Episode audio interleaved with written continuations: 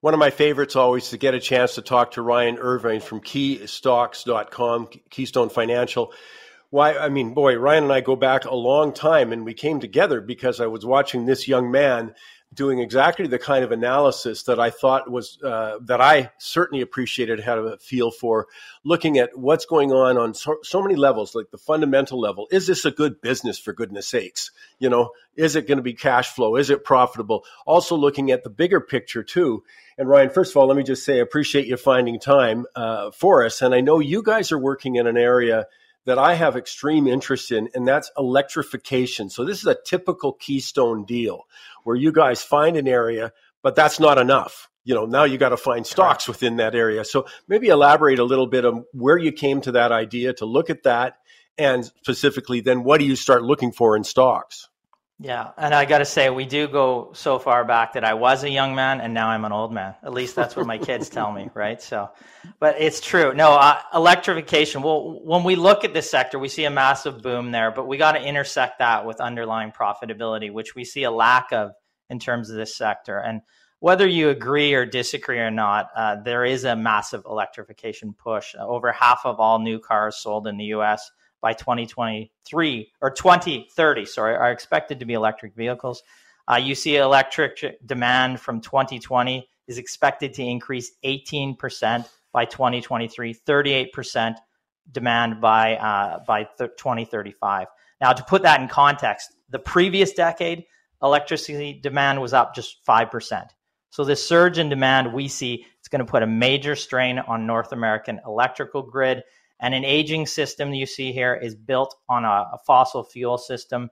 Uh, so there's going to be some winners and losers. What we want to do is familiarize ourselves in this segment that we see a boom that could last for 10 to 15 years. So we had four analysts looking at over 400 companies. These are public companies that are loosely associated with the electrification movement.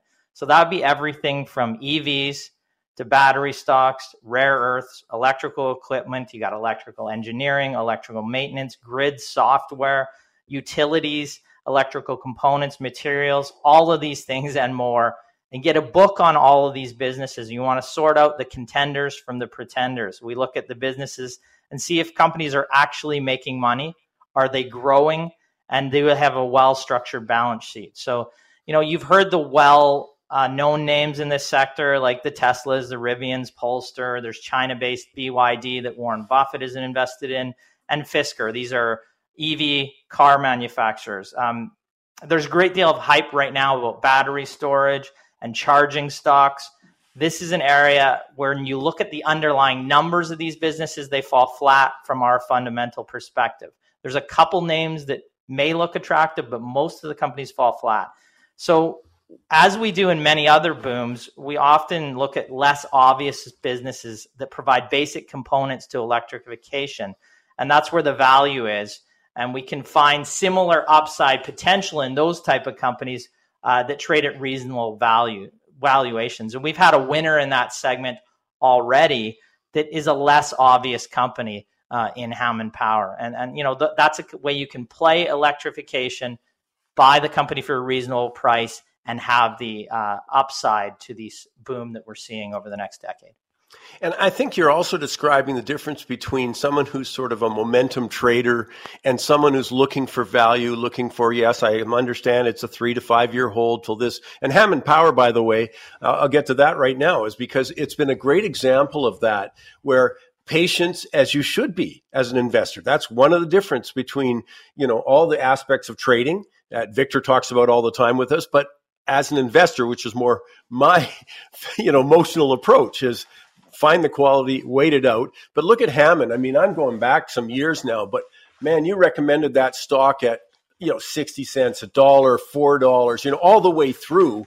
Uh, and, and look at the performance, been the best performing stock period. I mean, even as recently as, uh, you know, the World Outlook conference, you were looking at, this is going back just a year and a bit you know, looking at under the twenty dollar mark, and uh, you know, and yeah, it just it's kept fifty one today, fifty one dollars today. Yeah, yeah. So yeah. we recommended it on October eh, on your show. It was trading at sixteen dollars. It's up two hundred percent since then.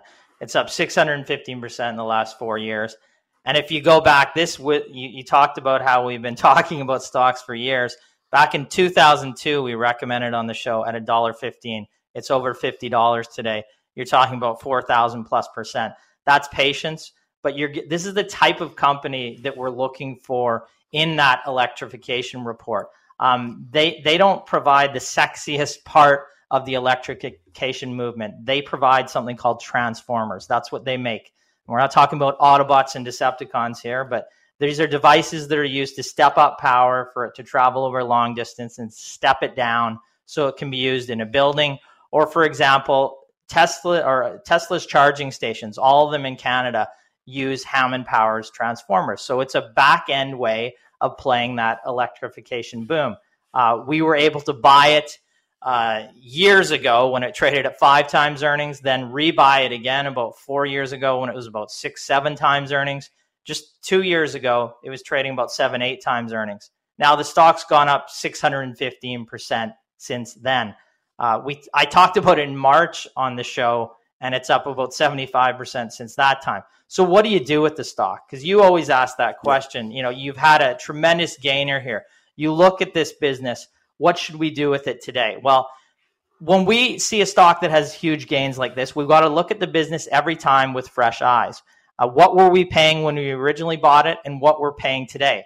Now, not the price, because the price is obviously changed over the time it's gone up, but it's the value you're getting. So three years ago, for example, what were we paying in terms of multiple of earnings? It was about seven times. So today you're paying about 11 times earnings. Again, the stock has gone up 600% over that period. So it's about 50% higher in terms of the multiple. But that does tell us that earnings have more than almost kept up with the growth in the underlying stock. So it's not vastly or grossly overvalued right now.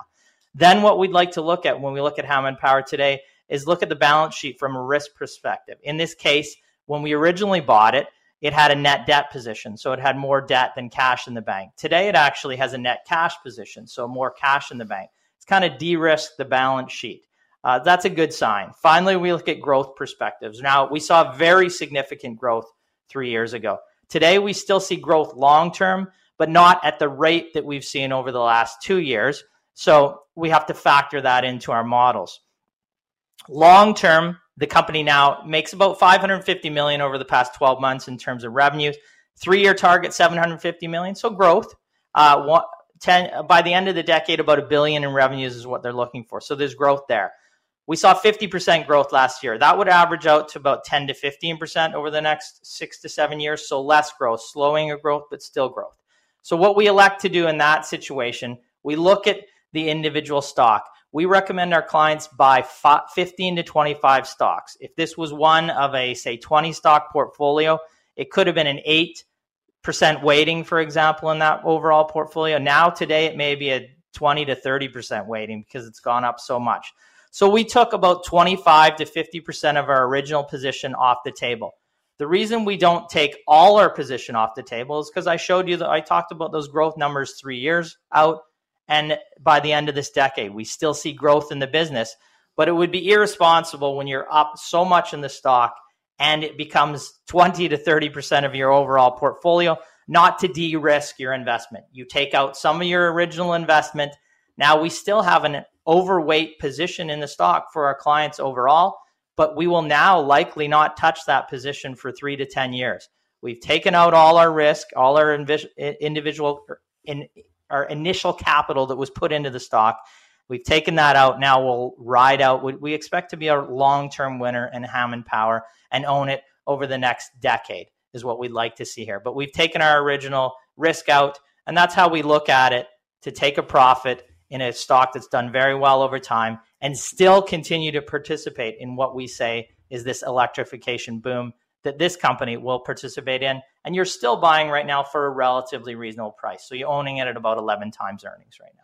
Yeah, and as you say, rebalancing the portfolio, all of a sudden, you know, your portfolio is worth a lot more, but it's sitting in one place, and maybe it's more yes. equity than you wanted. Maybe you've moved some of that into a fixed income, depending on your, you know, all other parameters like age, et cetera. But yeah, so it's a, it's a great example, though, of uh, the approach. Now, as I say, you're doing the electrification research, be available in about a month uh, for people. Uh, you had four people going over all these hundreds of stocks with your criteria. Just one quick preview. Are you optimistic you can find at least a few more good values there? I would say we are already very optimistic. We're going to find some value. Uh, probably not in the most obvious names that are out yeah. in, in, the financial media right now. But uh, you know, uh, we interviewed a company uh, this yesterday morning before this show that you know was trading about six times earnings and had thirty percent growth and is completely unknown. And you know, ele- electrical component that is playing into that EV movement and uh, you know, it's a company that we're close on looking at a recommendation right now. So, and that's just one. There's several utilities that we like. There's several uh, engineering, electrical engineering companies that are trading at reasonable valuations. So uh, we're confident we're going to have some new recommendations come out of this. Again, we looked at over 400 companies. There's 50 companies that we narrowed in on. We expect two to four new recommendations to come out of this report, and some names that just really aren't out there uh, uh, you know, that don't have much coverage on them right now. Those are the names we specialize in in this area, and we, we can't wait to release that report. Well, uh, look, I'll tell everyone before I let you go, I'm going to ask you for a couple of names, not necessarily in that sphere, but names that you're following. But let yeah. me just say that, again, the report's going to be available at the end of the month. I want to give a plug to it that now, look, you can go to keystocks.com and you can sign on and get a subscription. They're described there. You will get the report for free. But if not, you want to buy it just one off, again, go to keystocks.com and you can get the report for, I think the price is $599 there. That's correct. Yeah. Yeah. So I just want to let people know that if they go to the, the site, they can click on be a subscriber and that will be a free bonus to being a surpri- uh, survivor. You'll get this report when it's released. So uh, lots of incentive there on both sides of that coin. Okay, so Ryan, you know, as we said, we know each other, so you know me. Before I let you go, can you give me at least a, a, couple of names quickly that people can put on their radar, decide if it's appropriate for them, and all of those other parameters? But give me a couple things that you guys are looking at. Yeah, and we we talked about this meshing up uh, long-term demographic themes or long-term macro themes uh, with uh, the underlying fundamentals. And this in this case, we have a long-term demographic uh, theme here, an aging population. The first company I would recommend plays into that. It's called InMode Limited, symbol I N M D on the Nasdaq. Trades around thirty-seven dollars just under two billion or three billion dollar market cap. What they offer is minimally invasive, non and non invasive aesthetic and medical treatment solutions in the US for surgical procedures. So you're talking about face and body contouring, medical aesthetics, and women's health products. Um, we like this trend long term in a in a uh, aging population. Now, they are a global leader in this market. They have a track record, seven years of consistent growth, high margins, and profitable business over this period. Q1 of this year, uh, revenues were up 23%. Earnings were up 30%. We love this business because it has what we call a cash rich balance sheet, pristine balance sheet. 543 million in cash in the bank, basically no debt. So half a billion in cash in the bank and no debt. Um, they are trading at around 14 times this year's expected earnings. So the market itself, the average stock trades at around 19 to 20 times. So this, despite growing above the market rate, it trades under the market in terms of PE, um, and it has that pristine balance sheet. So if there is a significant downturn, this company uh, has the balance sheet, the fortress balance sheet to survive and likely grow out of it. That's what we like to invest in. Uh, as there is economic, you know, uncertainty going forward in the near term. Uh, if we do see a recession, the most publicized recession that's never occurred yet, but if we do see that, uh, this company can survive that and then grow out of it. So that's a company that we like right now. Okay, can you can you give me one more? Yeah, I can give you two if you want, but if you just want one, it, it, it whatever you like, we'll give it to you here. Envela is the next company we're going to talk about this. We talked about it, I believe, at the Outlook. Symbol is ELA on the Nasdaq. Trades around seven dollars and thirty cents. Uh, it's a re-commerce business, two hundred and five million dollar market cap, so a true small cap in the U.S. Their business is based on recycling and reselling of products through two business segments. The commercial segment focuses on electronics and IT equipment, recycling those from the likes of Apple or Tesla, uh, a number of different recycling companies, Fortune 500 companies that it recycles for. Its consumer segment is a multi-channel retailer offering a marketplace for pre-owned hard luxury goods and precious metals. So two areas of the business. What we like is 2020 was a strong year of growth. 30% growth in revenues to 185 million. Earnings were up over 50%, but the track record of growth over the last 5 years is great. 5 years ago they had 2 cents in earnings. Last year they had over 49 cents in earnings. So 50, 52, roughly 50 on a normalized basis. Uh, strong track record of growth. Their business either maintains profitability or does slightly better in a recession. We like that. There's 20 million in cash in the bank against about 14 million in debt. So a net cash position now. Both of its markets are highly fragmented, and there's areas where they can make acquisitions for growth and they have organic growth. They traded about 12 and a half times earnings. Uh, we apply a multiple of 14 to get a fair value right now about 850. So 850 is what we like. So we actually expect weaker earnings in the upcoming quarter due to tough comparables. And the company was not taxable last year, will be taxable this year. I'd like to get it under $7. If there is some weakness, that would be a point that we'd highlight under $7. We picked it up just in November of this year under $5. It's had a good move forward. If you see it under $7 again, we think it's an opportunity moving forward. Okay, as you said, you promised, uh, well, very kindly, you're giving us a bonus. You only got a couple of minutes, but For sure. give me, give me the quick. last one. Yeah. Okay, VersaBank, VBNK on the TSX, trades around 990, pays a 1% dividend, $256 million market cap. Now, there's been weakness in financials this year. Uh, the underlying financials of VersaBank have not suffered at all. We'd like to take advantage of that. They're a technology based digital Schedule One chartered bank. They offer uh, electronic branchless model. What do we like? We like the revenues and earnings profile here. Q2 revenues increased 43%, 3% sequentially to a record high. Net income was up 108% to 38 cents per share, up from 17 cents per share. Book value on the business is 13.19. We said it trades at 9.90 right now, so a discount to book we expect it'll earn a dollar twenty-three to a dollar twenty-five in earnings this year. Uh, just we think it's worth around thirteen to thirteen fifty. That's thirty-five percent higher than its current range. They're expanding into the U.S. If they can enter this market, do what they've done in the Canadian market, they get a better spread there. It'll be growth at a reasonable price. You can take advantage of the weakness in financials, and uh, VersaBank's a good option there.